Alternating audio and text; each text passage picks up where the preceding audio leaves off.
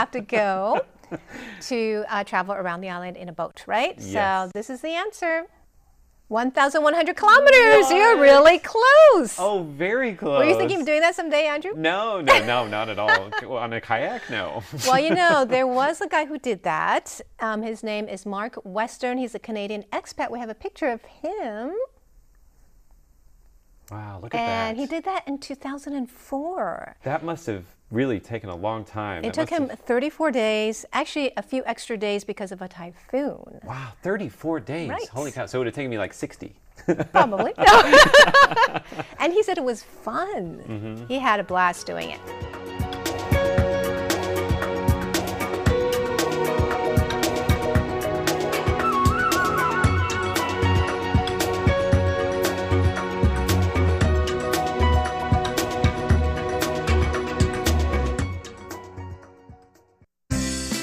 What's this all about? Why are they doing that? What's going on here? It's Curious John.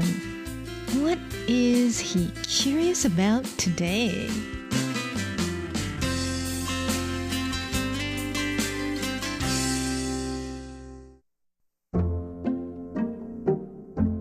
It's sadly common to hear of great art being stolen.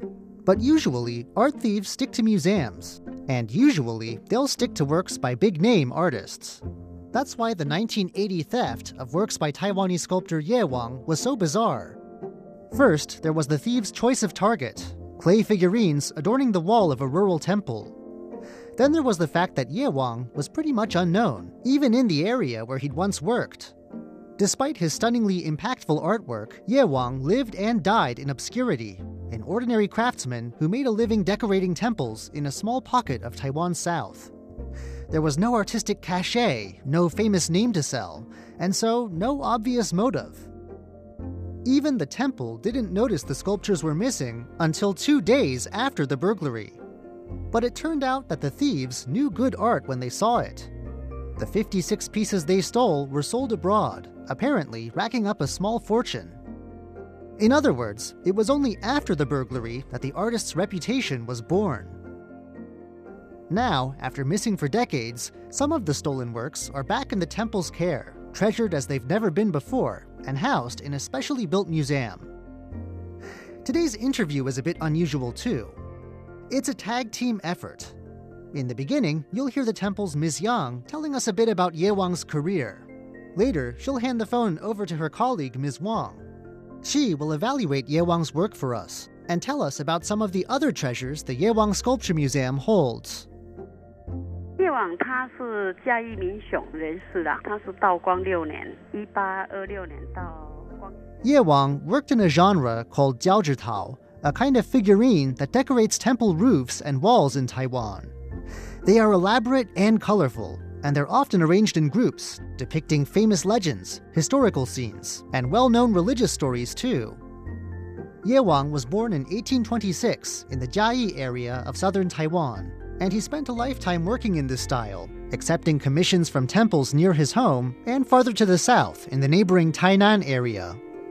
当时要大整修嘛，这个庙宇已经有三百多年的历史。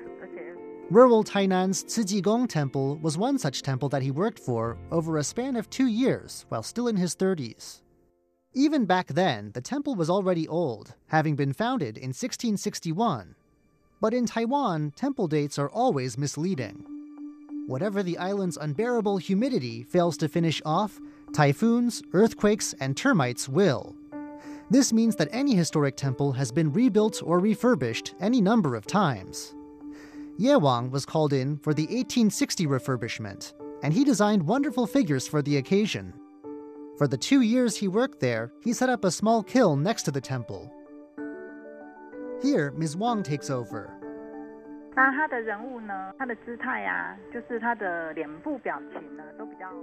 There was just something about Ye Wang's figurines. He had a knack for making figures come alive. First of all, every one of them was made individually. he never used molds for mass production, as many makers do today. And everything was painted in bright, striking colors. And each figure was unique in other ways, too. There were facial expressions and poses that Ms. Wang says are vivid and jump out at the viewer. he could also make whole stories seem to pop off temple walls too.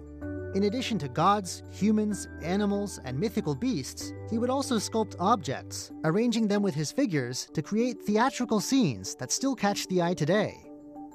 As we've said though, despite a lifetime of top quality work, Ye Wang died in 1887 without any fame or particular notice beyond his circle of old apprentices. The Cijigong job was just one of many he'd done around the region, but it was the figures he'd left there that were to make his name.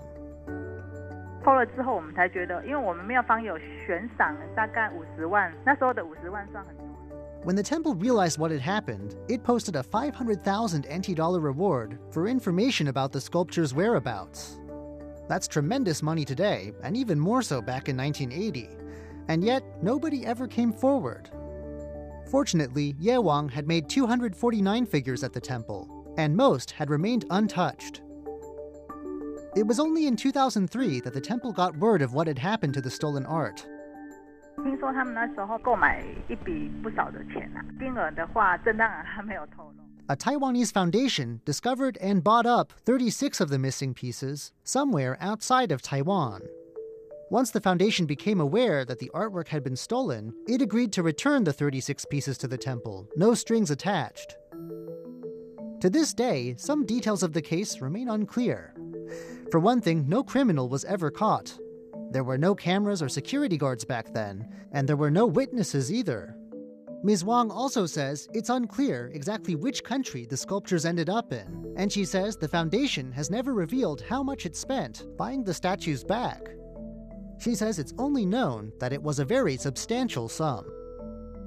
我们之前都会有拍照，也是请文件会有。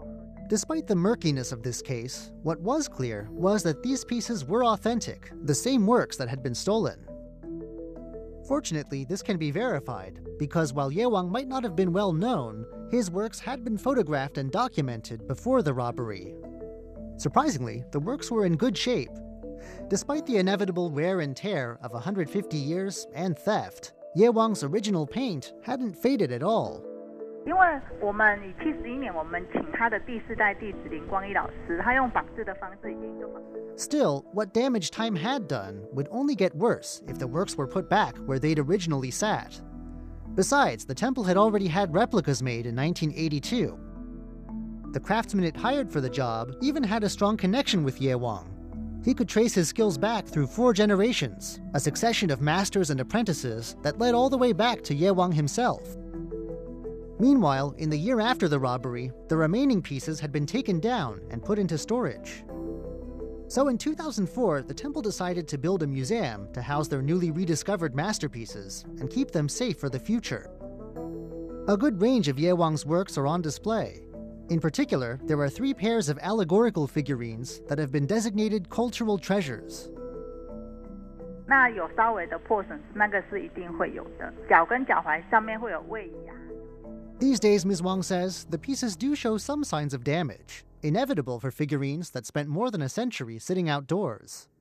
The legs of some figures have become warped, for instance, and others have little chips and cracks. Overall, though, Ms. Wang says, they are in remarkably good condition.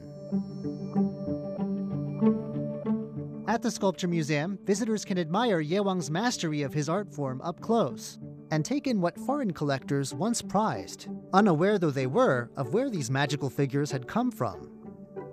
Since the temple now had a museum of its own, it decided to fill up space with other treasures that it didn't have a place to put before. 妙方哦，除了夜王的作品之外，我们还有林天木老师的，然后还有林光义老师的。 Alongside Ye Wang's figurines sits a smaller selection of works by other masters of the genre, allowing visitors to compare Ye Wang's expressive flair with the styles of his peers through the ages. There's also a selection of historic clothing, a collection of porcelains and celadons, and even two big temple doors decorated by a master painter with imposing images of the door gods. Ye Wang still doesn't have a big reputation. Most of the people who would have heard of him come from the same stretch of countryside where he once worked. But more than a century after his death, he's become the accidental creator of an important collection of artwork that now gives the same area something to be proud of. I'm Curious John, and I'll see you again next week.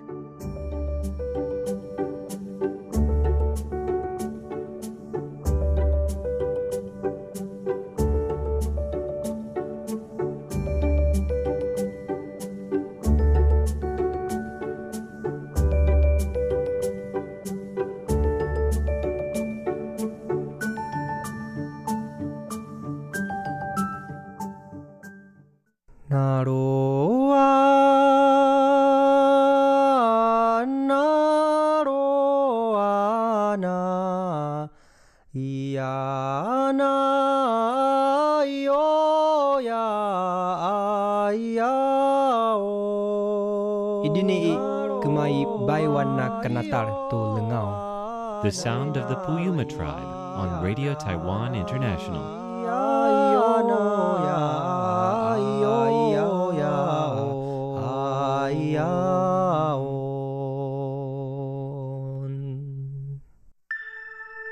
Stroke of Light, a portrait of Taiwan through the eyes of painters, sculptors, filmmakers, and photographers. Hello, and welcome to Stroke of Light. I'm Jake Chen. Here's a simple question What can a ray of light do? From a physics perspective, it is a concentrated beam of photons all traveling to the same direction. To our naked eyes and hearts, though, a beam of light illuminates an area and often brings a sense of joy and hope. Many artists, both in history and in the modern age, have drawn inspiration from light. And today, we will be speaking to such individual.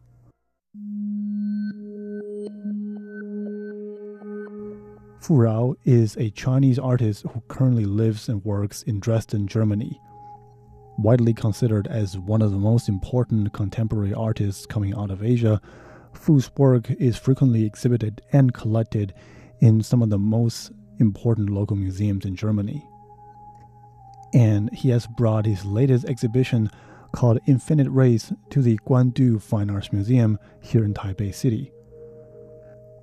Last week, we closely examined the quintessential painting of the show, one with the same name, it is this splendid oil painting produced on a huge, and I really mean huge canvas, measured at roughly 5 meters across and more than 2 meters tall. It's filled with vibrant colors as well as plenty of cultural and religious symbols. I had an opportunity to sit with Mr. Fu Rao and talk about his inspiration. For this specific exhibit, he said that the idea came to him when his two children spotted a comet flying by one night and asked him a few rather existential questions. So that's where it all started. But how did it get here to what's in front of us, this splendid painting? And how did the beam of light bring all this energy and symbols? And how did he make all the connections? The making of Infinite Rays, Mr. Fu Rao tells me, started more than 10 years ago. He said that most of the ideas came not so much from books on art histories, but rather from his real life experiences.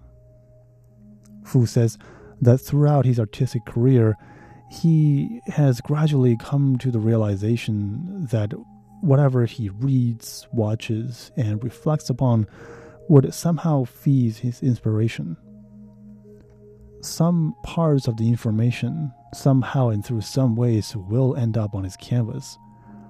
Fu says it is almost a natural process, partially out of his control, and he himself is just a medium, a vessel through which these ideas can flow through. If he hopes for one thing, he says that he hopes for the end result, the paintings that is, can present a vibe and feelings that are alive and breathing, and that the paintings can give the audience a lot of room to interpret and to connect their own life with. Fu harkens back to the early days of his artistic journey. He said during his many trips back to his home in China, he was touched by the then ongoing construction of the Three Gorges Dam it was the biggest dam in China to be constructed at the time. He says that he didn't opt to paint the local landscape, which was quickly changing amidst the ongoing construction, and there is a massive amount of migration that go with it. It was a popular subject to many artists who visit the area, but Fu felt like it was too grand and there was nothing that he could absorb and draw inspiration from. Instead, he followed his instinct and painted what he felt touched him. He produced a series of paintings called The Three Gorges, and in one of the paintings, we see this lonely, abandoned house. painted in a way that's rather different from the way he paints now. It is painted in this muted um, brown and gray and black colors, and there's a strong sense of isolation and loneliness in it. Fu tells me it is this sensation, this sentiment, that touches at a very special spot in his heart. He says that his imagination went wild at that moment and he felt a range of different emotions. He felt this very close connection with his home, which is understandable for anyone who visits home after being abroad for a while. He also felt a sense of distance, arguably because his home has changed quite drastically. As for the abandoned house itself, Fu says that when he saw it for the first time, he felt both the power of destruction and a sense of rebirth, which were, without question, two very contrasting feelings. It is these feelings that come with real life experiences that feed Fu into creating the art that he does throughout his career. And in the following episodes, we'll continue our conversation with him and we'll have him detailed some of the symbols and ideas behind the paintings in his current series. Thank you for listening to Stroke of Light. I'm Jake Chen. Talk to you next week.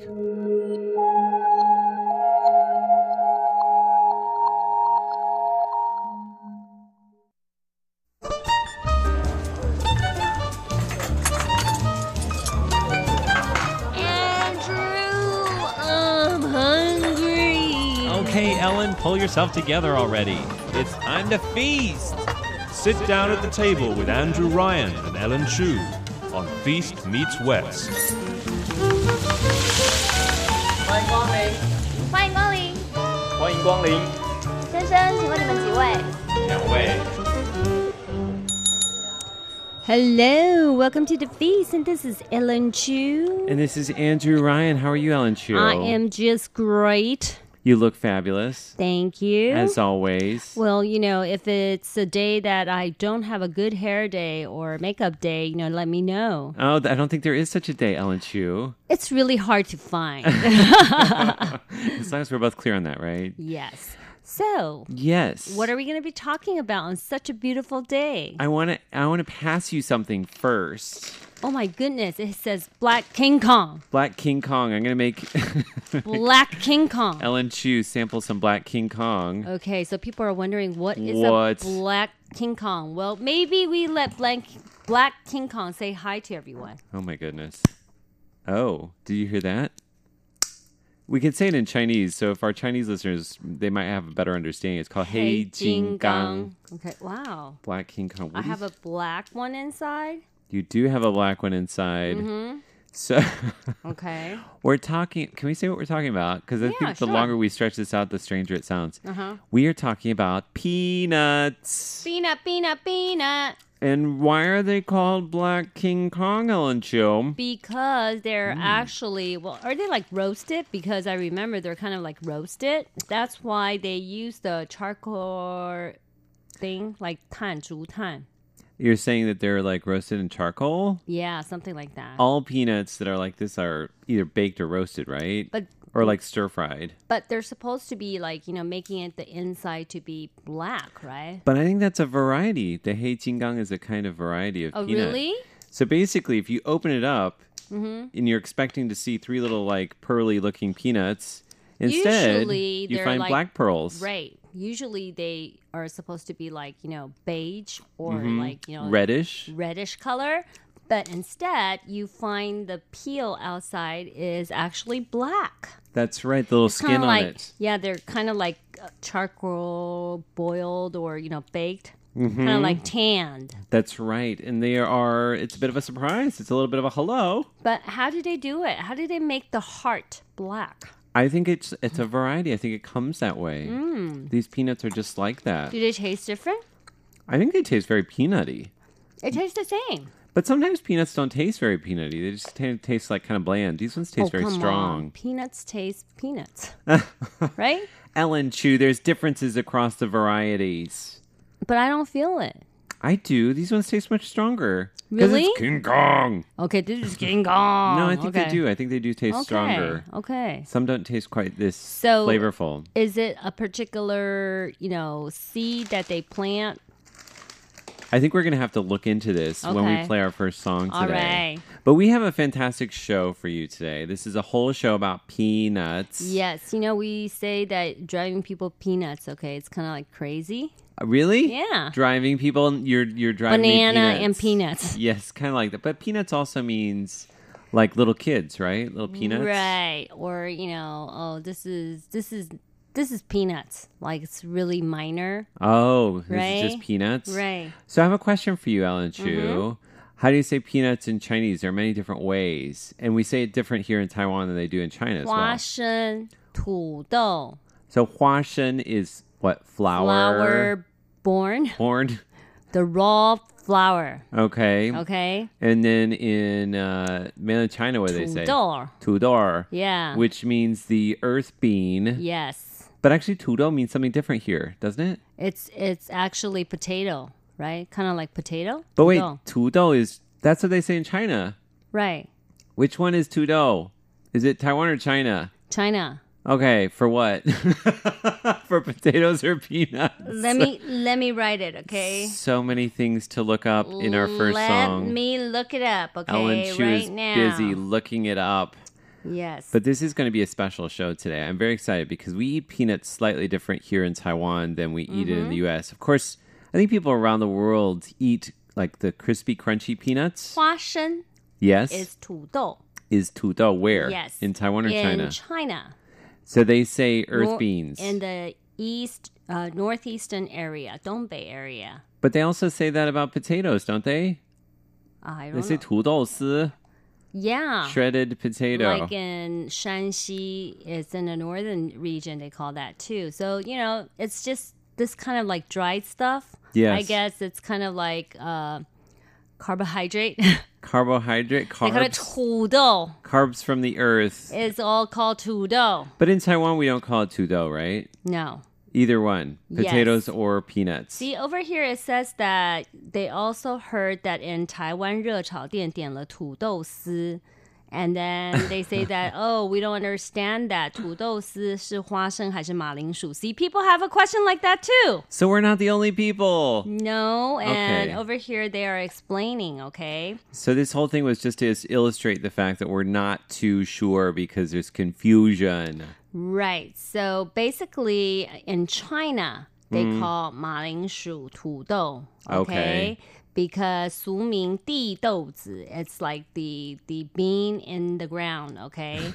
and um, in the okay northeastern area, 马铃薯 is called 土豆 too, but they also call them 土豆 to be 花生. Ellen Chu, I have to tell you, my mom taught me never to eat earth beans. Oh, really? ground beans. Don't eat things from the ground. All right. Wash but- them first. okay, but they're ground, okay? So, okay, shall we go into our menu and tell you what's going to be happening in our show today? Of course, it's going to be a feast of tudou. Feast of Huashen. Okay, feast of tudou. Okay, so in our first course, Oh, you didn't get the email. oh, In the I, first course, we'll be talking to you about the many uses of the peanut crop in Taiwan, and we'll tell you how they're actually in season right now. oh, so my email is just like running really slow right now. Here we go in our second course, Ellen. We're Okay, to tell me. tell you all about the tradition of eating boiled peanuts in the United States. Without the ED. That's and in a right. third and final course, I got it.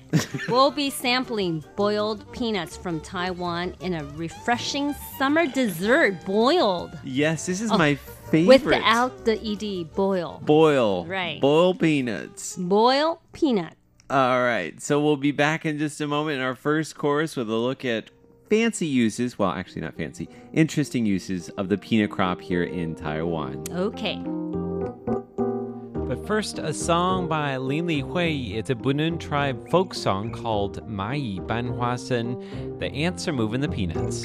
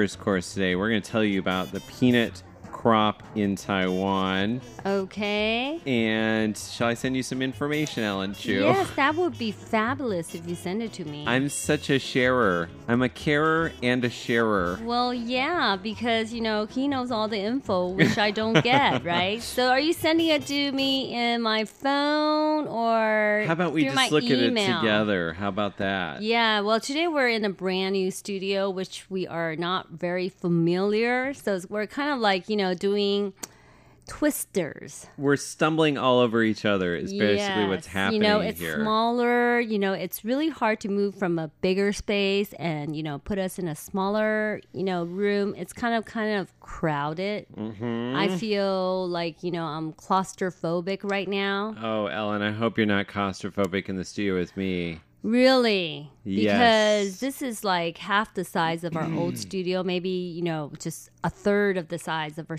old studio. So it's kind of like, you know, crampy here right now. It is crampy. We're like peanuts in a pod, Ellen Chu. Uh huh. You know, I can totally feel how peanuts feel now. It's really crampy, okay? But we have some information about peanuts that might be very interesting for you. Mhm. We are currently in the hottest micro season of the year, a two week period called 大暑. So is this a season when peanut crops are like, you know, ready? Ready. They're Uh-huh. ready, Ellen Chu. Okay, so you know, during the ancient time, ancient wisdom says that you should stay at home during this micro season. Oh, I wish, I wish.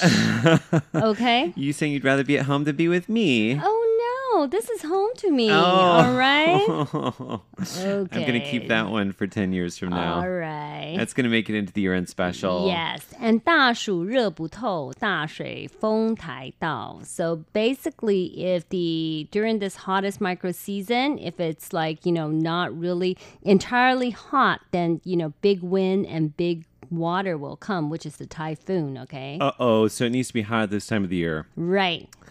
Also, we have 大暑雨雨如银，大暑 uh, no 小暑如雨如银，大暑如雨如金 That's a tongue twister, Ellen. Chu. 小暑雨如银，大暑雨如金. So if you get rain during the period of minor heat, which was the last micro season, It's it's, like silver. silver. If you get it during the major heat, then it's like gold. Yeah, especially for the farmers because it's important for their crops.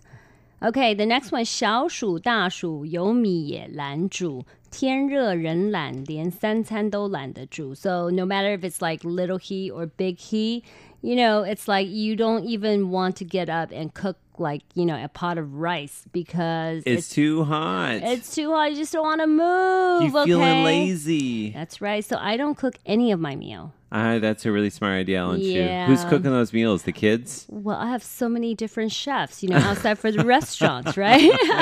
That's right. yeah. So, what about peanuts? There are actually two peanut crop seasons a year in Taiwan. They're Mm. planted in the spring and the fall, and they're harvested in summer and winter. Wow. And the great thing about peanuts is it's a very hardy crop. It can withstand a lot of dry weather, lots of rain, heat. Yes. And in the early days, this was closely tied to people's everyday lives in Taiwan. The peanut crop was. Wow. And in the early days, it was a major crop in the Peng, Penghu Island, okay? Mhm. And used to make peanut oil. And also, the byproducts from making the oil were used as fertilizer. Did you know that? I did not know that. Well, me too. And vines used as kindlings, okay? And leaves used as, you know, food for sheep and cattle to feed them. Yes, but just Right. one crop of peanuts a year. Uh, and that was because the soil was too salty in Penghu because they have that uh, those like They're- basalt cliffs. Right, because Yeah. they're they're by the ocean, right? Yes, and I guess the ground wasn't fertile enough to support 2 Mhm. crops. Um, so their harvest in Penghu was in July and August. So right now, Mhm. and actually, I still think that there are people there that grow peanuts because they do make peanut candy and stuff like that. Right, they can do a lot with it, okay? Yeah. Peanuts are long plus fat, perfect for making local treats like peanut biscuits, okay? They have this thing called Huasen Su Mm. in Penghu. Yeah, they do make a lot of like penghu, you know, peanut, you know, candies, peanut cookies, and everything. So much the yum. They actually, I think there's a big peanut, and you can go take your picture with the big Oh, peanut. really? I've ta- Okay. Mr. Peanut. Yeah. All right. Taiwan style. Mhm.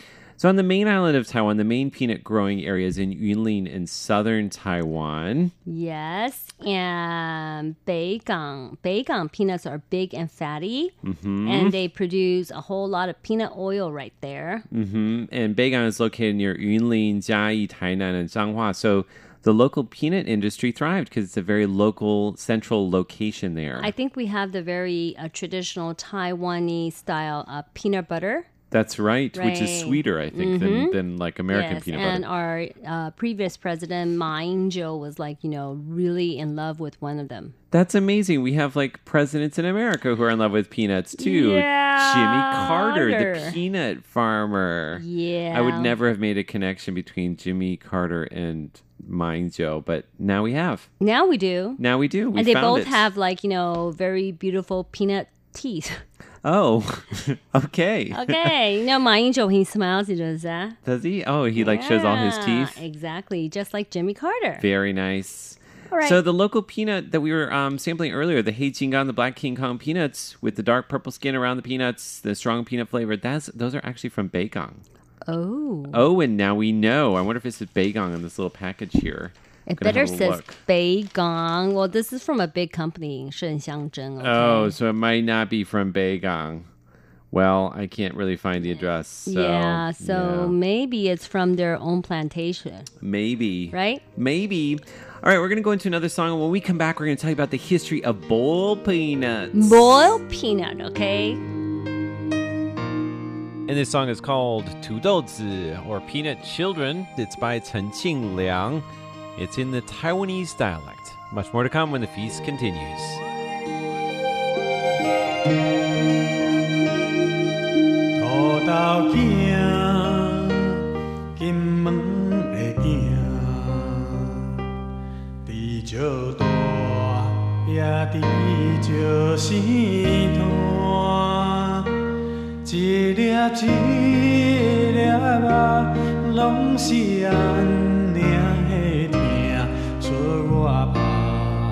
拼追求好生活。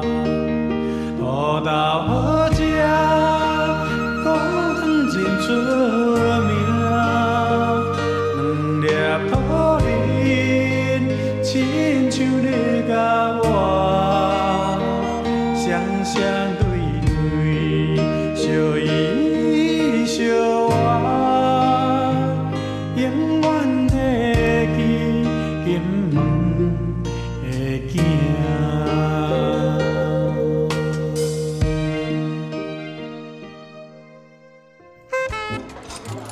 Second course. Boiled peanuts. Yes, we say it in this funny way because we try to stress that there is no ED, okay? People usually say boiled peanut, but it's boiled peanut. In the southern part of the United States, that's where people eat boiled peanuts, and you spell it with the ed, but you just don't pronounce it. You have a southern accent. Silent, okay? have you have you had these before? American style boiled peanuts. I think, I think I have. Actually, my mom boiled them, you know, Yeah, in salt in, in in in the states. She did. She does it in the southern way. I was looking at how they do it. Your mom is a southerner, and I didn't even know it. I think so. well, goodness gracious me. I think you know she has that southern blood in her. She has that southern blood in her, indeed. Yes. So apparently, this is a tradition that uh, came about in the southern part of the United States back during the Civil War. Mm-hmm. So I guess at that time period, uh, there were not very many. I guess there were weren't a lot of rations, Mm-hmm. and especially in the Confederacy, I think is where it appeared because it's a Southern thing. Right. Um, But the thing is that once you boil the peanut, the downside of it is that you, it the shelf time, you know, the life, Mhm. it gets less because unless you refrigerate it or frozen, or else you know you would have like smelly, stinky peanuts. That's true, but what's interesting is they found during the Civil War period, if you boil it, it that actually sterilizes and gets rid of the bacteria. And the use Mhm. of salt does actually increase its shelf life, but you just Mm. Um, so it makes it longer, like a better ration, like maybe during Civil War period than it does in modern day, uh, our modern day world. Be- you know, the reason that they have these boiled peanut is because, well, you know, maybe they're give you a more variety of taste, but also it's easier. What do you mean? It's, It's, easier. softer. It's, not like too hard. Oh, I see what you're saying. So it's like easier for elderly people to eat because it's not as crunchy. Right. And then when you have to crack open like the hard shell, Ah, you can peel them open. mm-hmm. So, um, the interesting thing is, is that if we look back at the history uh, during the Civil War, of course, the Civil War was between 1861 and 1865.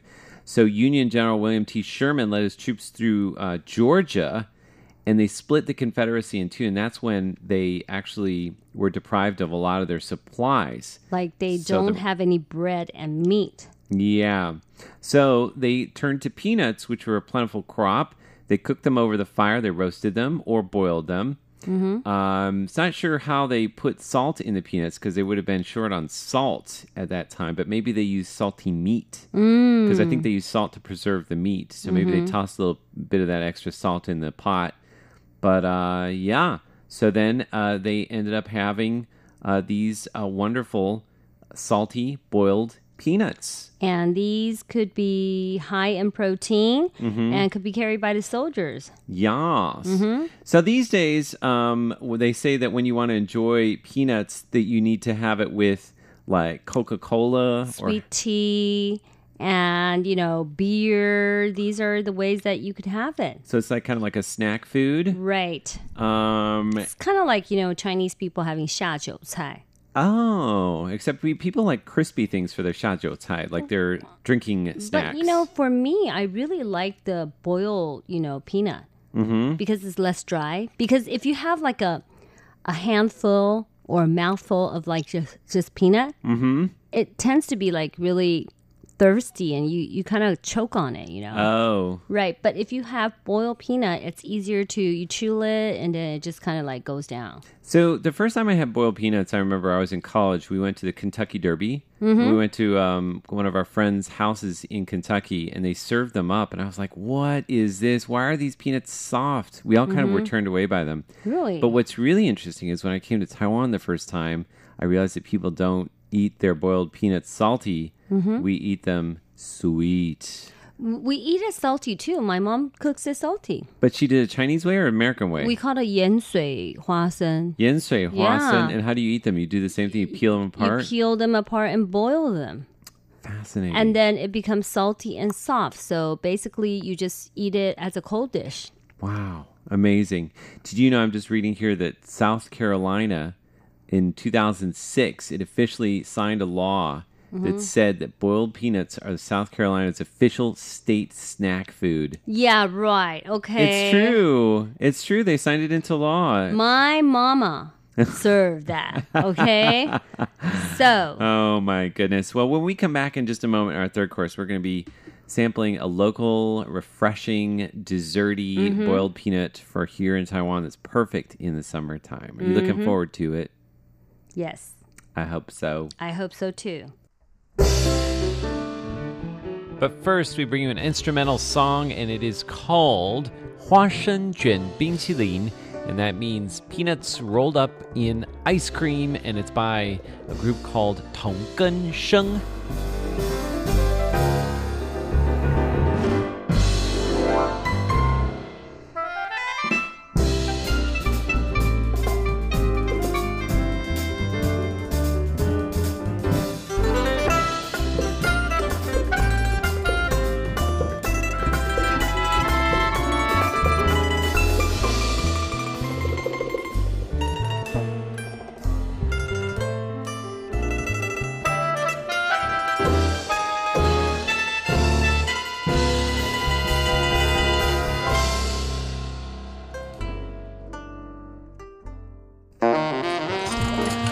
Third course. Okay, we're back now in our third course, and we're having boiled peanut Taiwan style in a refreshing summer soupy dessert. Mmm. Mmm. Ellen, Chu on the sound effects. We could like market this this. is yummy. So this is basically it's boiled peanuts in a Mm. sweet soup. Uh, it had shaved ice, but that melted because it was too hot. Sorry. Okay. And it also has these glutinous rice balls. Are these Mm. glutinous rice? It's made out of like taro and sweet potato. Right. They're like chewy balls that you put Mhm. into like dessert type things in Taiwan. This is good. I like the sweet soup, you know, company with it. And you don't really need to chew it because once you just one bite, it just melts in your mouth. The peanuts, they're because you really want to boil them until they're like almost falling apart. Right. They're just so tender and so nummy. They just dissolve. kind of dissolve in your mouth, and it's kind of like a little soft texture, Mmm. right? It's perfect. I've actually had um, shaved ice with like crispy, um, Peanut? salty peanuts on Really? top of it. Yeah. Is it good? It's it's an interesting mix of textures and right. mouthfeels. But yeah. I think it tastes better with the soft boil. I like it. Sweet, Mm. right? So Peanut. refreshing. It goes down so smooth, Ellen Chu. Yes, and it just gives you that cool feeling. Smooth like you, Ellen Chu. Yeah, but I wonder if the boil peanut still has the same calorie as like normal Well, there's Peanut. that, right? because like you don't want to overeat and you know overdose with peanuts. because there's a lot of fat in peanuts, right? Right. So if you have like a huge bowl, it's like stuffed with like boiled peanuts. it's just like it could be put you over the top. I think it's also like it makes your the heat in your body. Chinese medicine, Right, right, says right. it goes up. Right. So, you know, its cooling effect is n- down right now. Yeah. But maybe like five minutes later, we're going to be like, oh, it's so hot in here. Yeah. so it makes you heaty, but it also gives you like a bad temper and it makes your mouth dry. And Mm-hmm. Right. 火气. Yeah. And if you have like pimple problems, you know, blemishes, I don't think you should have it. Ellen Chu, I just discovered something. It says peanuts are a legume that originated in South America. They go by a variety of names such as Mm-hmm. ground nuts, earth nuts, and goobers. Goobers. Goobers, that's like boogers, isn't Uh, it? yeah, goobers. But they call it earth nuts and ground nuts in English? I'm amazed. It's just like tudou. right. Oh my goodness. So I think that's how it came from. You know, it's like maybe the Westerners, you know, introduced that, Yeah. right? So it says they're packed with healthy fats and high quality protein. They're also fairly high in calories. Right. Mm. But healthy fat is good to know. Healthy fat is very good to know. It's not all bad fat. It's, It's, not fat. bad fat. So, so I guess you know, once in a while, you can splurge yourself with this. Indulge Right. in boiled peanuts. Boil peanuts. Whether it's the salty kind or the sweet kind. But I really highly recommend the sweet one. I mean, it's really a nice, you know, dessert, hmm and it's pretty refreshing. You know what's interesting is I heard that you, when you make it, you use um, baking soda in the water, and I think that's supposed to help it to get soft. Oh. I was reading up recipes and I was like, what is this? This is fascinating. So next time we should try and make our own. I will attempt it for you someday, Ellen Chu. Okay. Alrighty. And maybe we use the Hei Jinggang. oh, and make it a black soup. Right. Or like a purple soup. A purple peanut soup, Ooh, it'd right? be perfect for you, Ellen yeah, Chu. my favorite color. Alrighty. Okay, so coming to our addresses. if you guys care for it. All We'd right. love to hear from you. Yes, peanuts in your life. Address P.O. Box 123 199, Taipei, Taiwan. Email us at androo at rti.org.tw. And next week, what are we going to do? You know what next week is, Ellen Chu? It's our 18th anniversary. Are you serious? So it's not really the 18th anniversary of the feast because we already had our 10th anniversary this year. Mm. I know. I, I'm like, you know, didn't we just celebrate? I know, but we're actually celebrating our 18th anniversary on oh the air. my. Oh my. 18 already? the big one eight. Feels like eight years. I know. Well, you, look know? like an eight year old. So All right. or 28. 28. How's that? exactly. Okay, 28 right. right now. Okay. Well, thanks so much for joining us for this edition of the feast. I'm Andrew Ryan. And this is Ellen Chu. We'll see you next week. Bye. And this is one final song for you. It is called PBJ Peanut Butter and Jelly, and it's by Christina Milian. Saturday and I feel like letting it go. Sure enough, I got line up in a row. Said, come and I'm coming too. Now I see you rocking, baby, so I'm rocking with you. Oh, shout out, but I just ain't loud enough. I'm trying to touch you, but I can't get close enough. My legs down, flirting with you. Got a Jones in my bones, that's jumping for you. Oh, I know you like it, I'ma give it to you. Hooked on the feeling that you put me through. Taste you can't get enough. Sweetness, come oh, get my love. It's like peanut butter and jelly. It's like peanut butter and jelly. It's like peanut butter. and jelly.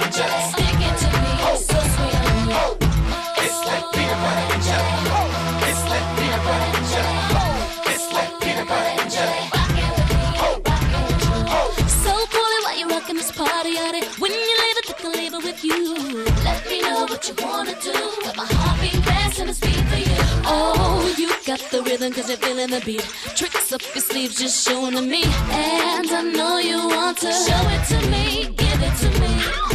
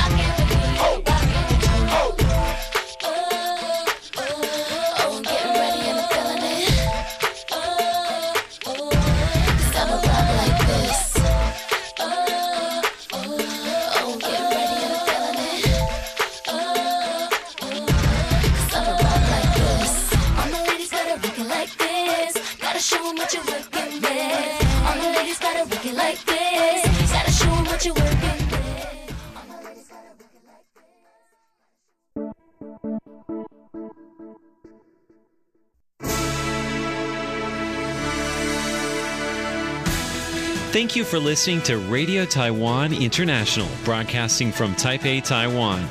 Check out our website at english.rti.org.tw. Again, that's english.rti.org.tw for the latest news and features from Taiwan. You can also listen to our programs and watch videos as well. Our 60 minute English language program can also be heard every day at the following times and frequencies.